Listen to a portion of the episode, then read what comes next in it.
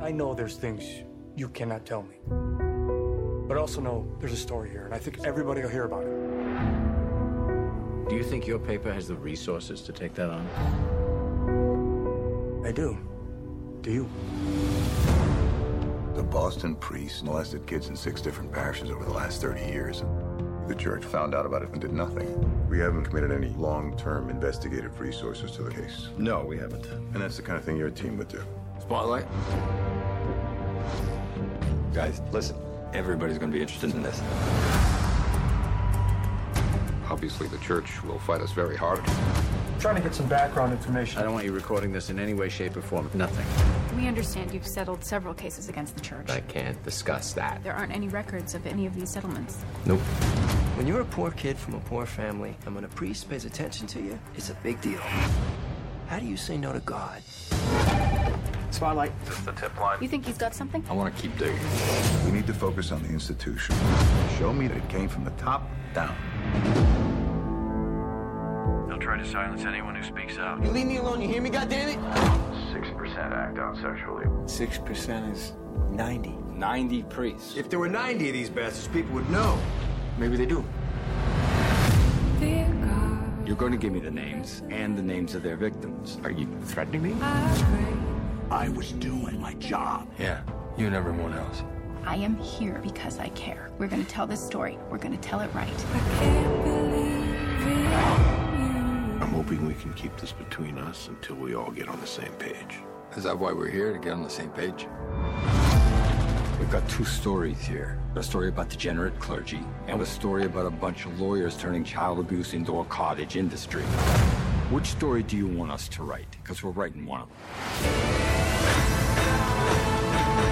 I'm not crazy. They control everything. This is not just Boston. It's the whole country. It's the whole world. They knew, and they let it happen. It could have been you. It could have been me. It could have been any of us.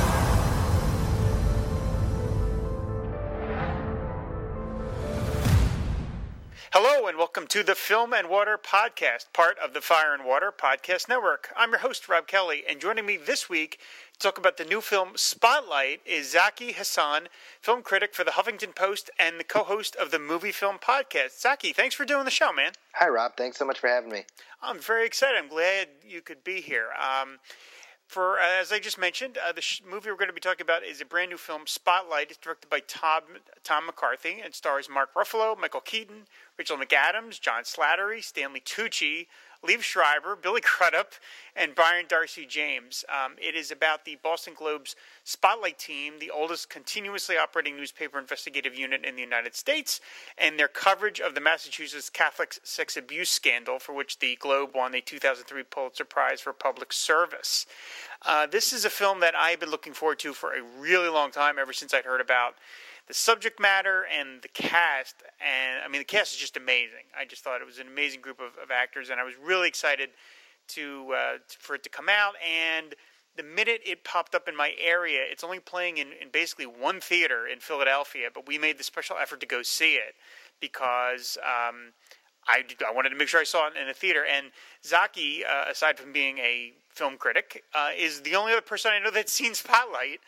And and you really loved it. I mean, you said it was one of your favorite films of the year. And since you see way more movies than I do, uh, I, that's high praise indeed. And so that's that's why I really wanted to have you on to talk about this movie. Uh, so Zaki, why did you love Spotlight so much? Well, you know, I think one of my one of my all-time favorite genres is the old-fashioned investigative journalism thriller. Uh, there's just, you know, I, being a journalist myself, there's something about seeing uh, just, you know, people pounding the pavement, tracking down sources, and hoping to uncover the big story and the story that that's, uh, you know, something for the greater good. And uh, you know, one of my favorite films in the genre is All the President's Men. Sure. So, so when I say that this is a movie that reminds me in, in, a very positive way of all the president's men. To, me that's that's meant to be very high praise because i really do feel it's uh, a very proud uh, carrier of in that same lineage. Yeah absolutely. I mean one of the things that i you know i knew nothing about this movie going into it other than you know what it was about. Um, Yeah. But I really appreciated the fact that, and, and I should I should preface this. Uh, I'm going to assume that virtually anybody listening to the show has not seen this movie yet because it quote unquote goes wide later on this month. I used to know what that means. I don't know what it means anymore because uh, you know in the old in the old days, you know, uh, a, a movie opened in you know L.A. and New York, and then a week later went wide, which meant everywhere. And now it, seems to like going wide means like eight more theaters. And then like two more theaters after that. So I don't even know if this is ever going to be playing, you know, in a big area. So um, I'm going to assume most people have not seen it, and so we don't want to spoil too much. At the same time, it's not Spectre. It's not. It's a, it's a nonfiction movie, so there's not a whole lot to spoil. All the, events the, are real. The true story is out there. yeah, the true story is out there. It's a ten. It's a 13 year old story by this point. But um, that said, I will, we will try and keep it a little bit uh, on a macro level and not get into the nitty gritty. But one of the things I really did appreciate about this movie is that it is just about the reporting. Yeah. Uh, you really, other than a, you see Rachel McAdams has a, a husband, presumably, that you see Mhm. once or twice. There's a reference to Mark Ruffalo character's wife, who you never see. Um, but it really just focuses on the story.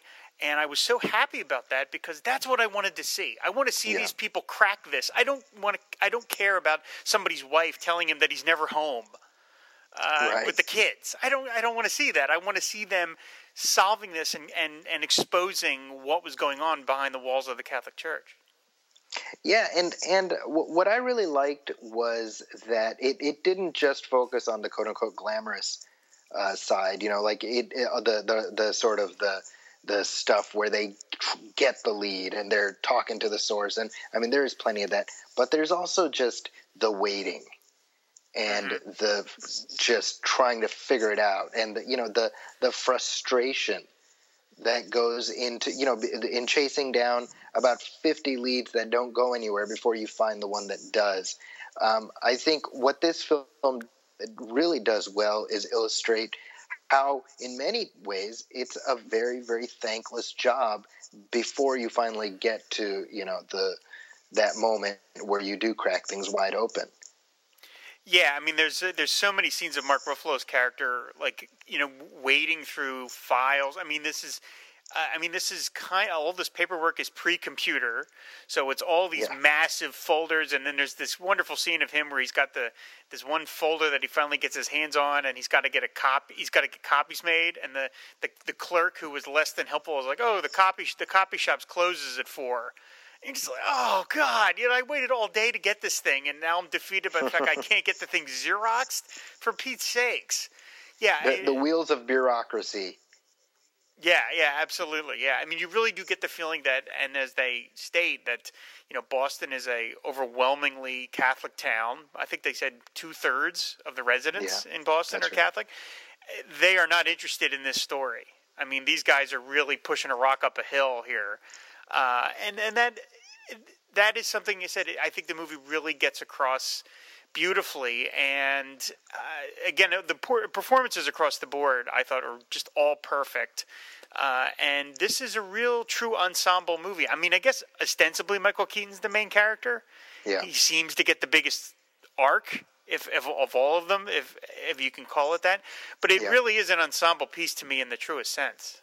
Yeah, I think everybody really gets a chance to shine. I think that uh, Ruffalo is fantastic in this. Yeah. He he gets several just terrific acting moments, um, and without giving anything away, he has this moment where he uh, has kind of this emotional break, uh, and it's incredibly poignant, and you you can't help but uh, understand what he's saying.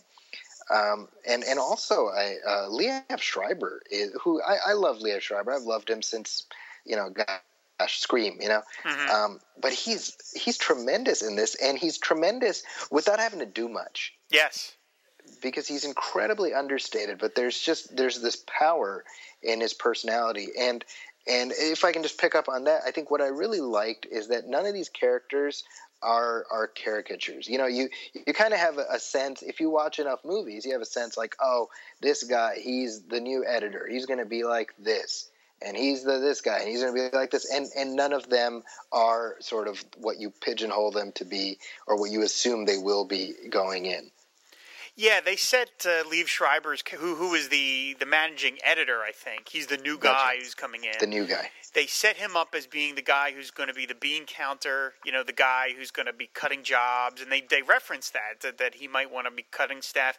And yeah, they set you up thinking he's going to be this guy, and he actually is the guy that sort of sets all this in motion. So it's like he's actually a really good guy, but he seems unconcerned with the with seeming that way. Like he, you know, and that that is a really yeah, that was a really nice treat that they there's a couple times where this movie seems to be going down that road. I think of like heading towards a more typical plot, and then it Yeah. veers out of that almost on not almost on purpose. I'm sure on purpose.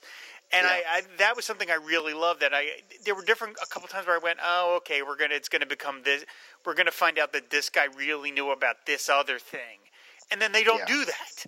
They don't do that, and I, I just thought I really love that. And in terms of the ensemble cast, again, I'm not going to get into details, but there's a scene where one character reve- uh, learns something about um, a, a halfway house for some priests that had been abusing children. Yeah. And they learn that this house is right around the corner from where they live. And they have a great scene of they run out the house and they, they, they stand there. And that scene happens to by far the least famous cast member of the movie. Yeah. And I thought in any other movie you would give that to the bigger star. You would give that to Michael Keaton, Margot, but the fact that they kind of give it to the guy who's the least known, I thought, well, that's because it probably really happened to that particular character. That's right. And I thought that again, it's it just keeps subverting all the cliches of movies, and I thought that's just that's just a remarkable thing. It just kept it kept pleasantly surprising me on top of the fact that it ratchets up the tension. Um, yeah. and your your reference to all the president's men, it's funny when you think about that. That movie, you know, is incredibly tense, even though you know what's going to happen. Yeah. You know, anybody who's seen all the president's men knows what happens to Richard Nixon. right. Uh, but yet it's still incredibly tense. And I, the same thing I thought happened here. You know what happened. You know that the Catholic Church was revealed for all of the hor- horrible things that it did, and yet it still manages to keep that tension up. And I have to say that's just got to be all credit to Tom McCarthy. Yeah, and and I mean, I think what what helps is that uh, I think this is a story that you know is, is probably known to. I don't know if it's known to the majority of people, but it, I mean, it's it's not it's not some hidden secret. You know what I mean? The the story is definitely out there, but it's not. We don't know the the details about it. And we certainly know, don't know the details of the investigation. We know the results of the investigation. And so, in other words, it's this kind of heretofore unrevealed look into something that, yes, we know about, but we don't know the details of. And then, beyond even that, I mean, the the characters are made so uh, the script makes them so compelling. A and B, the performances make them come alive in in such a way that we we just enjoy being with these characters. I don't know about you, but I mean, I as I was watching, I was kind of like, man, I would love to be part of this team. Oh yeah. Oh, absolutely. I mean, I love any movie with Michael Keaton. Sure. I, I mean, even movies that he's been in that are not good. Uh, I like He's always good. part of them because it's got Michael Keaton in them. And when Michael Keaton's playing a good guy, I'm like, I'm all on board because I just want to hang with that guy. You Absolutely. know? I'm- Absolutely. I'm so glad he's back in movies. You know, he seemed to just sort of self-retire, and now that he's back in the full front, I'm I'm so happy because it's just he's just such a pleasure to watch. And him and John Slattery have a particularly good relationship. Uh, Yeah. they bounce off one another. And isn't it funny that to me, John Slattery, because of his white hair, always seems to be the older guy, and yet he's probably younger than Michael Keaton at this That's point. right. I mean, Michael Keaton's been in movies since the '70s, for Pete's sake. He's Right. been around a long time. Um, yeah, it, another thing that that I thought was interesting is, you know, and I'm sure you've heard this a million times, way more than I have, even that, like, you know, Hollywood only makes two kinds of movies now. They either make Age of Ultron, Right. which costs three hundred million dollars and is expected to make a billion dollars worldwide, or they make The Purge, which costs thirty thousand dollars and is expected to make five million bucks. They Right. don't they don't make mid level movies anymore, and this is clearly a mid level movie with this cast, with this level of detail. It had to be a fairly expensive proposition to make, but yet it's not it's not this movie's not going to make 500 million dollars and there's, there's no toy line thank god for spotlight you know what i mean and yet it's a movie for adults i saw this movie on a sunday at, a, at an art house and it was all adults and Sure. they just it seems like wow, they still make these movies. That's fantastic. Well, and I think I think uh, that sort of picks up on what you were talking about earlier about the how movies uh, like what does going wide mean anymore. I mean, I think that the release strategy uh, of this film, in that sense, has actually been very smart because they are rolling it out slowly, slowly, slowly, region by region, and they're just letting the word of mouth be the thing that lifts it. Because the truth is that, I mean, it cost twenty million dollars, and I mean, realistically, it's going to be a push to make that back unless they are just carried by word of mouth. I mean, when you think about it, just a few weeks ago, Steve Jobs, they they they did very very well in limited release, and then mm-hmm. they went wide the week after, and it tanked Right. completely. And I mean, that's like a thirty million dollar movie. They're they're going to see half that, you know. And I think, I, and I, I doubt this was planned, but I mean, th- there's a different release strategy here. Uh, and I would argue it's probably going to end up being a smarter one in the long run because it'll have a much longer life because because of that because you're not uh, you know that you're you're letting the the reaction of the audiences be the thing that gets people into the theaters. Yeah, I've yet to see a single bad review of this movie. Right. Yeah, Uh, me yeah. too. Yeah. Um, where, what was the context in which you saw it? I know that you see a lot of things on DVD. You get a lot of screen. Did you see this at home or did you see this in the theater? No, I saw there there was a press screening uh, Oh, a okay. couple weeks ago, and uh, yeah, and I, I had heard a few things. A, a friend of mine saw it at, uh, uh, gosh, I want to say either TIFF or Sundance, but um, uh, he, you know, he had he had talked it up, so I it was in the back of my mind, and I mean, my gosh, I was just, I was blown away by it. You know, I, I love. It's funny. I, I, I said this to, to my, my co-host Brian on my other show, but you know, it's like I'm I'm reaching the stage in my life where I prefer the year-end movies to the big summer movies. and so to me, it's like here's a movie that's full of superheroes, Right, right, right, right, right. from from top to bottom. It's it's just got a comic book cast, but none of you know this. I'm more excited to see them in this than you know uh, Avengers or whatever else. You know. Yeah, that's, that's true. You've got Batman, you've got Hulk, you've got Rachel McAdams from Doctor Strange, which is next year, and John Yeah. Slattery's in the Iron Man. Yeah, that's true. You can't avoid these things. And you've Sabretooth. Schreiber, Sabretooth, Sabretooth, Stanley yeah. Tucci, Captain America. You know. I didn't even think about that. You're right. Wow. Good lord. Um, yeah, uh, for you know anyone pretty much who's listening to my show um, is is not going to be familiar with people who go to press screenings. So, uh, Sure. would you mind explaining? Like, I know what a press screening is, obviously, but what uh, is it different than seeing a film in a theater? I mean, what's that experience like? Hmm. Um, so it it depends on what the movie is. So for uh, a smaller film like like Spotlight, for example, usually the screening will be the initial screenings will be um, during the day. Usually, it is going to be at a theater, but but it's not open to the public. So um, you you basically you tell the publicist or, or whoever like yeah I'll be attending, and and it's usually going to be just fellow uh, press, fellow film press that are there. For a bigger movie, so for example something like uh, something like Avengers: Age of Ultron or whatever. I mean, it, the, the the press screening is also there's um, they the, the they want to fill the theater up, so they'll you know like if you ever hear like on the radio like oh caller number ten we'll get a Right, right. free you know so the, like they fill the theater up with with people like that who win those contests or have a free pass or whatever and so uh, for those movies you'll end up watching it with the public but you, there's like a like you'll have a seat reserved for you Mm, very nice. which, which which is nice yeah so so the nice thing is you know um, just uh, for for one of these big movies you're gonna have people who are lined up like I'll give you an example actually back in 2013 um, I had a screen. I had two film screenings. I had a screening in the morning and the evening. And the morning, like 11 a.m., was The Heat, which starred um, Sandra Bullock. Sandra Bullock, right?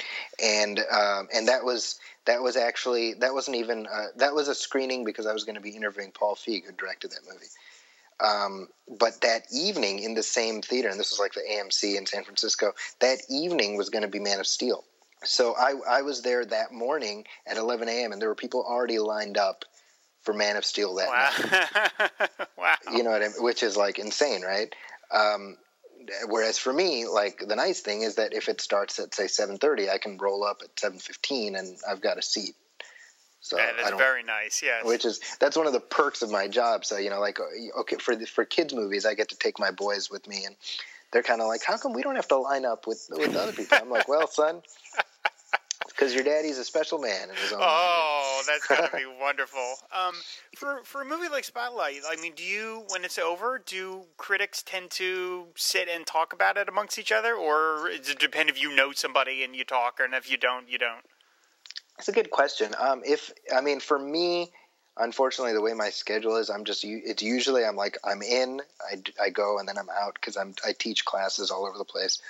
Um, but if I have the time, yeah, I like to sort of loiter and chat, and and then that's kind of a, a, a nice another perk of, of what I do is that you've got you know fellow critics, and you just it, there's just some uh, there's it's the simple pleasure of just being able to talk with you know a fellow professional in that area. I'm also lucky because a lot of my fellow critics I'm connected to on Facebook, and so um, you know we chat about this stuff all the time. It must be nice to see something that is, is like Spotlight seems very assured, very big from the very beginning. Yes. Uh, and it must.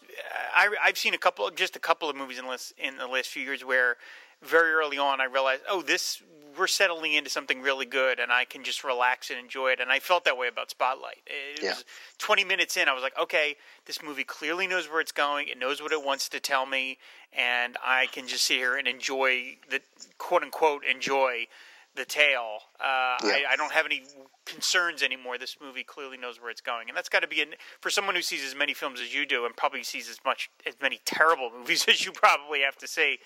That There's must a be, few. yeah, that must be kind of an enjoyable feeling. Yeah, well, and, and that goes to what I was saying earlier. You know, definitely that that the transition from summer movies to fall movies um, is it carries with that. There's a little bit of that. Okay, now we're going to get into some of the uh, the deeper stuff, the heavier stuff. Not, and we, I, I don't mean to bag on summer movies. I mean, I like summer movies just fine. But definitely, I mean, it's just uh, it it feeds a different uh, palette. You know. Sure. Yeah, absolutely.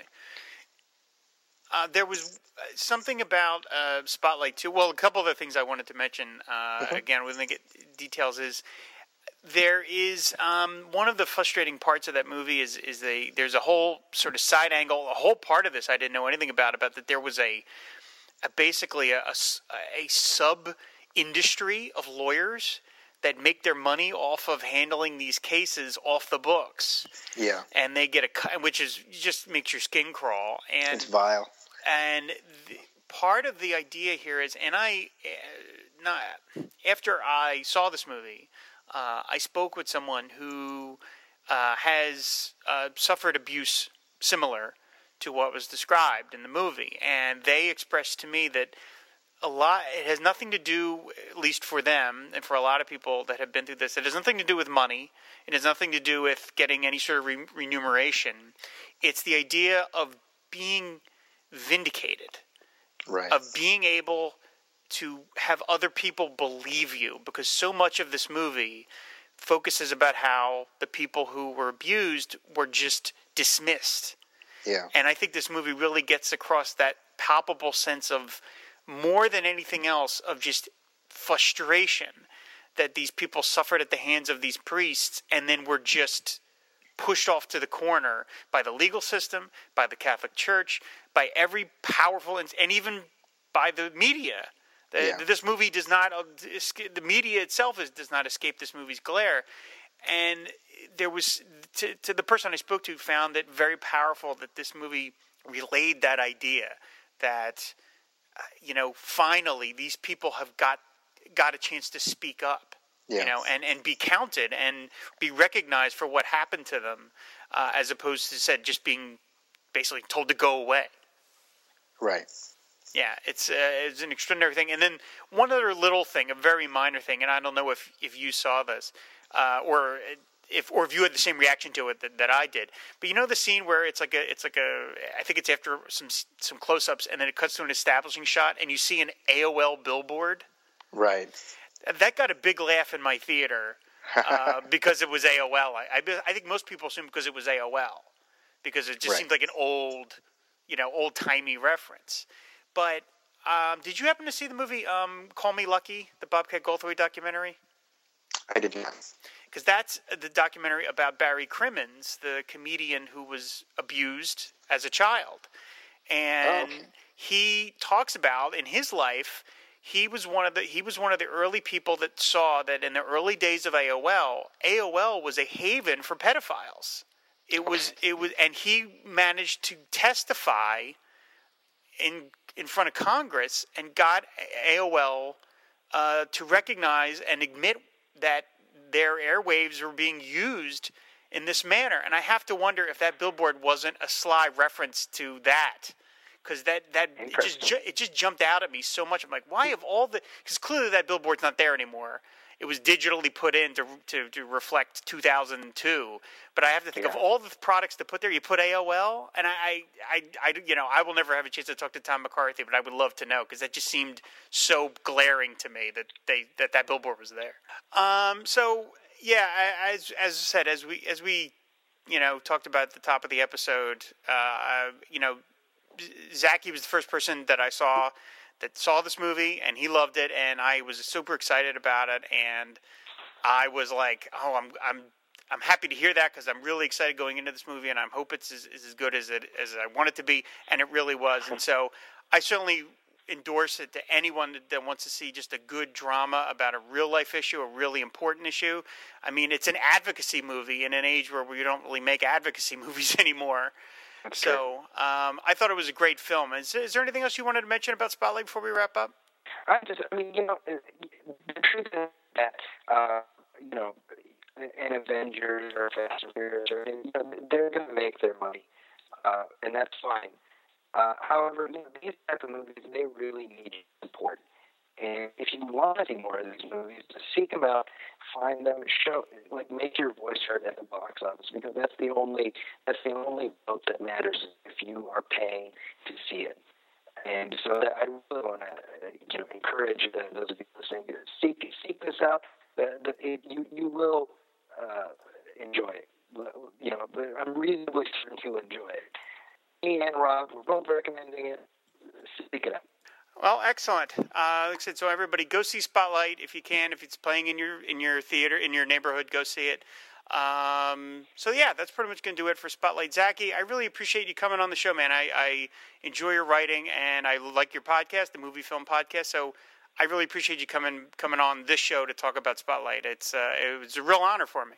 Oh, it, the, the honor is all mine. It's a pleasure, and uh, let, let's definitely do this again sometime. Absolutely. So everybody, like I said, go see Spotlight, and uh, thank you so much for listening. Hope you come back for the next episode. Until then, that's a wrap.